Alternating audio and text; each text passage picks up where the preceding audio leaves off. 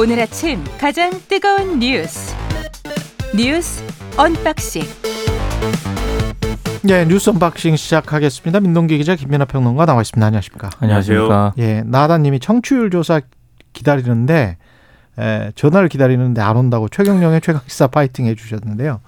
이게 청취율 조사를 수도권만 해요.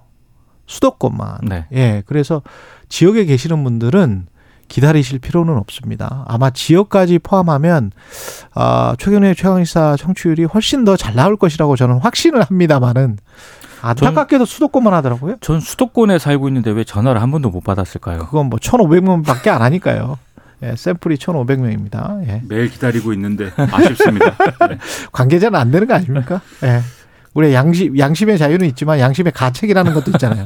근데 제가 관계자인 거를 알지는 않을 텐데. 아, 그렇죠. 그럼 저 속이는 게 되는 거잖아요. 근데 전화가 왔을 때 그렇죠. 네, 제가 뭐 음. 저는 네. 출연자여서 안 하겠습니다. 뭐 이렇게 해야 되는 건가요, 그러면? 그 고위 공직자로서 그렇게 하셔야 됩니다. 고위 공직자는 아니지만 네, 뭐 그럼 그렇게 하겠습니다. 그러면. 네. 아니 전화라도 한번 받아봤으면 예, 좋겠습니다. 전화는 한번 신기하니까 받아봤으면 좋겠습니다. 정부가 의대 정원 확대를 추진합니다. 국립대병원도 강화할 것 같고요. 네, 일단 의대 정원은 확대하겠다 이런 입장을 밝혔는데요. 구체적인 증원 규모는 제시를 안 했습니다. 아, 그리고 국립대병원 소관부처를 교육부에서 보건복지부로 변경을 해서 국립대병원의 역량을 강화할 그런 계획도 어제 밝혔습니다. 특히 이제 어, 정부가 국립대병원 필수 의료 분야 교수 정원을 대폭 확충하기로 했고요. 총 인건비를 늘리는 있는 방안도 좀 마련을 하기로 했습니다. 이건 아무래도 민간과의 임금 격차를 좀 줄여서 처우를 개선한 다음에 인력 이탈을 막자 이런 취지인 것 같고요. 그리고 국립대 병원의 중환자실이라든가 응급실 병상 인력을 확보하기 위해서 공공 정책 수가로 비용을 지원하기로 했습니다. 음. 그리고 수익성이 낮은 필수 의료 센터에 대한 그런 보상도 강화를 네. 하기로 했고요. 그리고 이제 의사 인력이 지역 필수 의료 분야에 유입될 수 있도록 비수도권 의대는 정원 40% 이상을 지역 출신으로 선발하는 지역 인재 전형을 확대하기로 했습니다. 그리고 전공의 수련 배정 체계도 비수도권 배정 비율을 현행 40%에서 50%로 늘리기로 일단 방침을 정했는데요. 원래 의사협회가 어, 지금 의대 정원에 좀 반발해가지고 집단 휴진 입장을 밝히지 않았습니까? 예. 근데 어제 이제 구체적인 의대 중원 규모는 밝히지 않으니까 대응 수위를 좀 낮춰가지고요. 정부와 긴밀한 소통과 협력을 통해서 필수 의료 현장의 실질적인 취약점을 개선하겠다. 굉장히 누그러진 그런 입장을 발표를 했습니다. 다만 그 전국 보건의료산업 노조라든가 참여연대와 같은 시민단체 있지 않습니까? 예. 이쪽에서는 국가가 책임지고 의사를 양성해서 의사가 부족한 지역이라든가 공공의료 분야에 우선 배치하는 정책을 촉구한다는 좀 다소 비판적인 입장을 발표를 했고요. 특히 공공의사 양성과 배치를 뒷받침하기 위해 공공병원도 대폭 늘려야 한다. 이런 점을 요구를 했습니다. 예. 크게 한 세 가지로 나눠가지고 생각해 볼 필요가 있는 게 첫째로 전체적인 방향에 대한 평가. 둘째로 그럼에도 불구하고 부족한 영역이 뭐가 있느냐. 셋째로 이제 뭐 정치적인 부분 이렇게 세 가지 부분이 있을 것 같은데 오늘 이제 언론에 나온 전문가들의 평가를 보면은 전체적인 방향이 잘못된 건 아닌 것 같다 이런 평가들을 예. 많이 하는 것 같습니다. 지금 여야 다 좋아합니다. 그렇습니다. 예. 일단 뭐 정원을 늘린다라는 방향은 일단 있는 것이고 그다음에 이제 그 지역에서 이제 국립대병원 중심으로 한 네트워크를 강화하기 위해서 국립대병원에다가 투자를 크게 하고 그동안 국립대병원에 가해졌던 어떤 규제나 이런 것들을 푼다 이런 거 아니겠습니까?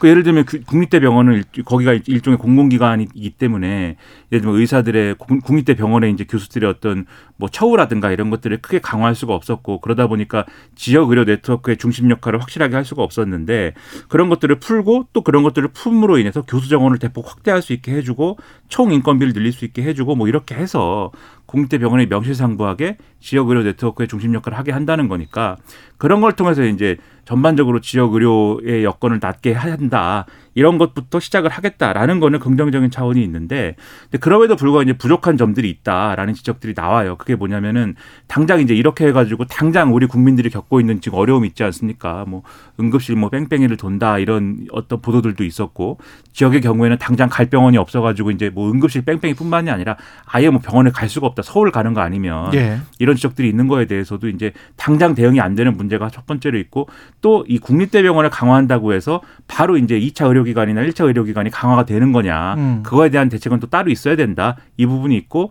또 이제 지역 의대 정원을 늘리는 것과 관련돼 가지고 의대는 다니는데 학생들이 의대에 입학은 많이 하더라도 다 이제 수도권의 병원으로 이제 이동해 버리는 그런 사안에 대해서 보완할 필요가 있는 거 아니냐 이런 지적들이 있거든요.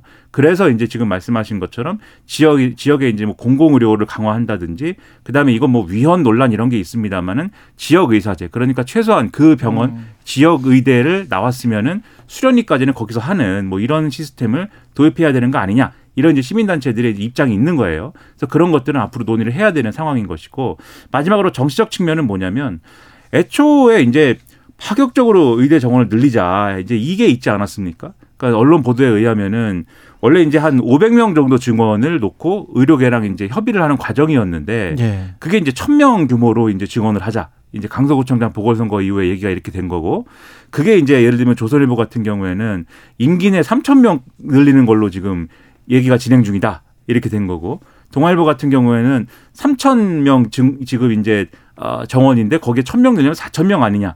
4,000명 증원, 4,000명 결과적으로 4,000명 되는 거다. 그러니까 3,000명서 4,000명서 막 키우다가 어, 의료계 반발이 만만치 않으니까는 어, 이번에 그럼 증원 얼마로 할지는 얘기 안 하겠습니다. 이게 얘기가 이렇게 된 거거든요. 어제 얘기가. 예.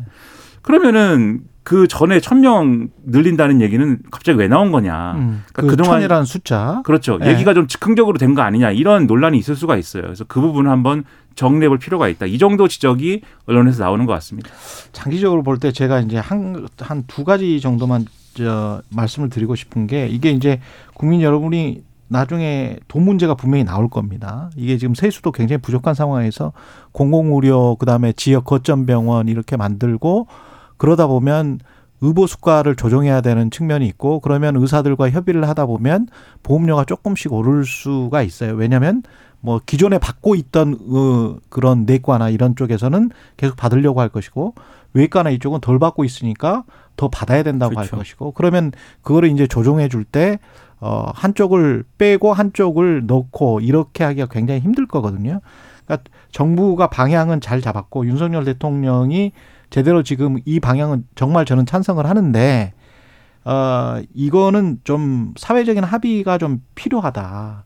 과거에 뭐 이런 거 나오면 공공의대 뭐 지역 거점 병원 그다음에 아까 말씀하셨지만 지역에서 뽑힌 의사들 같은 경우는 몇 년 근무해야 된다. 뭐 이런 거 나오면 공산주의냐? 뭐 왜 시장에 개입하냐? 뭐 이런 이야기 했었거든요. 근데 이 정말 그런 너무 이념적인 이야기 하지 말고 어 진짜 의료 사각지대에 있는 사람들을 우리가 어떻게 할 수 있을까? 이거는 인간 생명과 관련된 거거든요. 그러니까 그런 부분들 꼼꼼한 부분들까지 그리고 그게 내가 조금 더 내야 되면 특히 어 사회적으로 좀 돈 많은 사람들이 더 많이 내야 되면 그건 돈 많이 낼 수밖에 없어요. 사실은 우리가 저부담 저복지 국가인 건 사실입니다. OECD 국가 전체 중에 그러면 중부담 중복지라도 차츰차츰 가야 돼요. 우리가 이미 선진국이 됐기 때문에. 그래서 돈에 대한 그 세금에 대한 또는 건강보험료에 대한 너무 엘러직한 알레르기 같은 반응 그리고 또 그런 알레르기 반응을 자극하는 어 일부 의료 보, 보험사를 끼고 있는 것 같은 그런 어떤 상업 신문사들이 있습니다. 어 그걸 조심하셔야 된다는 말씀 드리고 예 아, 근데 이게 말씀하십시오. 변수가 좀 있긴 합니다. 예. 왜냐하면 지금 다들 관심은 음. 그래서 의대 정원 몇 명이나 늘리냐 이거 아니겠습니까? 예. 근데 요걸 이번에 빼버렸잖아요. 예. 근데 언젠가는 이 얘기를 해야 되거든요. 음. 그럼 그렇게 얘기를 했을 때 의료계가 반발할 거란 말입니다. 그렇죠. 그때 정부가 어떤 스탠스를 취할 것인가? 음. 그때도 밀고 나갈 것인가? 이거는 좀 변수로 놔둬야 될 것 같고요. 예. 그리고 2025학년도 입시부터 의대 정원 확대하겠다고 일단 얘기를 하지 않았습니까, 정부가? 예. 그러면 이 문제를 해결을 하려면 지금 의대 뭐 추가 증원 요청이라든가 이런 거 대학들하고 얘기도 해야 되고 그리고 수요 조사 등도 해야 되고 어. 2025학년 입시부터 이걸 반영을 하려면은요. 그럼 대충 계산을 해보면 한 8개월 정도밖에 안 남았거든요. 그렇죠. 이 8개월 동안 이런 분야에 대해서 뭐 공론화, 의견 수렴 음. 이런 게 가능한가? 그리고 이제 특히 내년 4월 총선 앞두고 있는데 총선 앞두고 있으면은 정치권이 또 표 때문에 약해지잖아요. 예. 이걸 계속 밀고 나갈 수 있을 것인가? 이런 부분들에 대한 변수는 아직 남아 있습니다. 음. 그다음에 이제 이게 말씀하신 대로 여러 가지 이걸 추진하면서 만드는 갈등들을 어떻게 넘어갈 것이냐에 대한 정치적인 능력, 그러니까 조율을 어떻게 할 것이냐에 대한 감각들이 지금 정부에 필요합니다. 아까 말씀하신 대로 지금 수가 문제는 수가 올려준다는 거거든요. 그렇죠. 수가 올려준다는 건데 그게 반드시 이제 비용 문제 발생하는 것이고 음. 또 이제 필수 의료 이 과에 대해서 의사들이 느끼는 이제 여러 가지 리스크랄까 그런 것들이 이게 이제 수술이나 이런 것들이 잘못될 때 이제 져야 되는 책임이나 이런 것들이 있지 않습니까? 예. 의료 사고나 이런 것들에 대해서 그렇죠. 그런 거에 대한 부담을 지금 감경해 주겠다는 그렇죠. 감경해 주는 방향으로 가겠다는 건데 음. 그게 가지고 오는 국민들의 어떤 우려라든가 이런 게 또 있지 않습니까? 또 그러면 의료 소비자들 입장에서는 안 그래 도 그런 사고가 났었을 때 이길 확률이 거의 없고 이겨도 사람이 에, 죽어도 돌아가셔도 뭐 보상 배상 받을 수 있는 게 뭐 2천만 원, 3천만 원 그 맥시멈이 아마 보통 판례들이 그런 것 같은데 그런 상황에서 이미 불만을 가지고 있는 상황인데 또 이거를 경감시켜 주겠다 그러면은 또 거기에 관한 또 불만이 분명히 있을 음. 있긴 있을 겁니다. 그렇죠. 예. 그런 것들이 뭐 설득이 되든지 조율이 되든지 해야 될 것이고 예. 오늘 나온 보도 보면은 의사들 중에 예를 들면 그런 지적도 있는 거잖아요. 의사는 한 번 의사는 영원한 의사냐. 예를 예. 들면은 의사 면허 어떤 좀 예. 건강이라든가 이런 것들이 그렇죠. 음. 문제가 있어서 인지 기능에 문제가 있는 의사도 여전히 이제 의사로서 이제 치료를 하고 있다든지 이런 사례도 있는 거여서 그런 것들은 또 어떻게 정리할 것이냐. 의료계는 여기에 대해서 이제 뭐 항상 보면은 이제 음. 좀 기득권 지키기 비슷하게 이제 행동하는 양식이 있는 거니까 그렇죠. 그런 부분도 문제가 될 것이고 또 지역 의대 증원이라든가 또는 의대를 유치하고 싶은 지역들의 이제 지역들 간의 어떤 뭐랄까요 이런 좀 갈등, 지역 간 갈등이 또 불거질 수 있는 부분들도 이제 있을 것이고 여러 가지 지금 쟁점들이 있는 것이거든요. 음. 그렇기 때문에 이걸 어떻게 잘 조율할 거냐에 있어서 정부가 능력을 발휘해야 되는 측면들이 있기 때문에 앞으로 그런 것들을 제대로 발휘할 수 있도록 좀 여러 가지가 필요합니다. 근데 음. 지금 말씀드린 이제 그 지역 의사제라든가 또 공공의료 강화라든가 공공성 강화라든가 이런 얘기에 있어서는 어젠가 그젠가 우리가 그런 얘기 했잖아요. 이제 뭐 보수 언론들도 지금은 의사 정원, 이 의대 정원 늘리는 거에 대해서 막 기획 기사 쓰고 오늘 우리가 이제 의료가 얼마나 참 어려운 현실인가에 대해 기획 기사 쓰지만 제가 그런 말씀드렸는데 아마 이 지역 의사제를 도입해야 된다든지 공공의료를 강화해야 된다든지 이런 얘기 나오면 막 그거 말도 안 된다라고 할 수도 있다 이 예. 말씀드렸는데 바로 어제 신문 보면은 오늘 신문인지 어제 신문 보면은 그런 나왔어요? 얘기를 끼워 넣어 가지고 음. 이게 망할 수 있다 이런 얘기 바로 하거든요. 그렇죠. 그거 예. 그 얘기 꺼내는 것만으로도 벌써 그러기 때문에 사실 넘어야 될 산이 아직도 많이 있어서 이걸 좀 현명하게 넘을 수 있도록 모두가 노력을 했으면 좋겠습니다. 그리고 미국이랑 우리가 미국보다 훨씬 좋잖아요. 그렇죠. 예. 건강보험과 관련해서는 훨씬 좋은데 미국 같은 나라도 어떻게 버티냐면 이게 실제로 벌어졌던 일인데 90 한 8년도에 어, 어떤 대학의 교수님의 사모님이 임, 임신을 해가지고 어 응, 응급실로 갑자기 양수가 터져서 응급실로 가서 이제 아 3월을 출산을 했어요. 실제 의료비가 한 5천만 원 나왔습니다. 근데 유학생이 외국 유학생이 그게 돈이 있겠습니까? 돈이 없어요. 그래서 장고랑 이런 거를 다 증명을 해가지고 돈 없다라는 걸 보여주니까 연말에 그 병원에서 온 기부금들 중에서 일부는 돈 없는 사람들한테 병원비 음. 수술비를 공짜로 주는 제도가 있어요. 그래서 주립병원이거든요. 공, 공짜가 된 거야, 공짜가.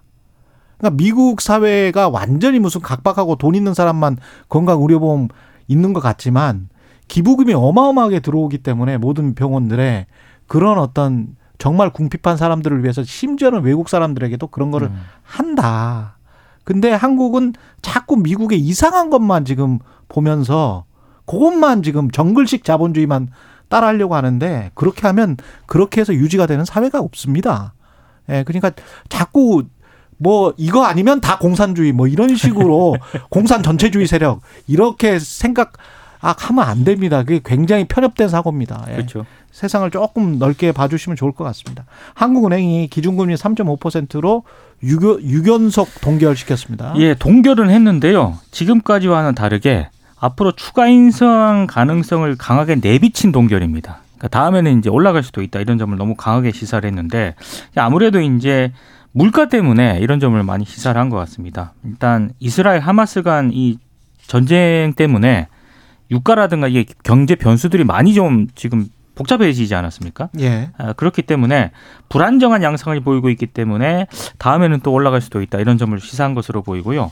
특히 이제 가계부채 문제 이거 추가금리 가능성 인상 가능성을 좀 높이고 있습니다. 특히 어제 이제 한국은행 총재가 뭐 브리핑을 쭉 하는데 이례적으로 한 금통위원이 이런 얘기를 했다고 공개를 했거든요. 그러니까 가계부채에 선제적으로 대응을 해야 된다라는 의견을 밝혔다. 예. 그런데 다수 의견은 아니다. 뭐 이런 취지로 얘기를 했거든요.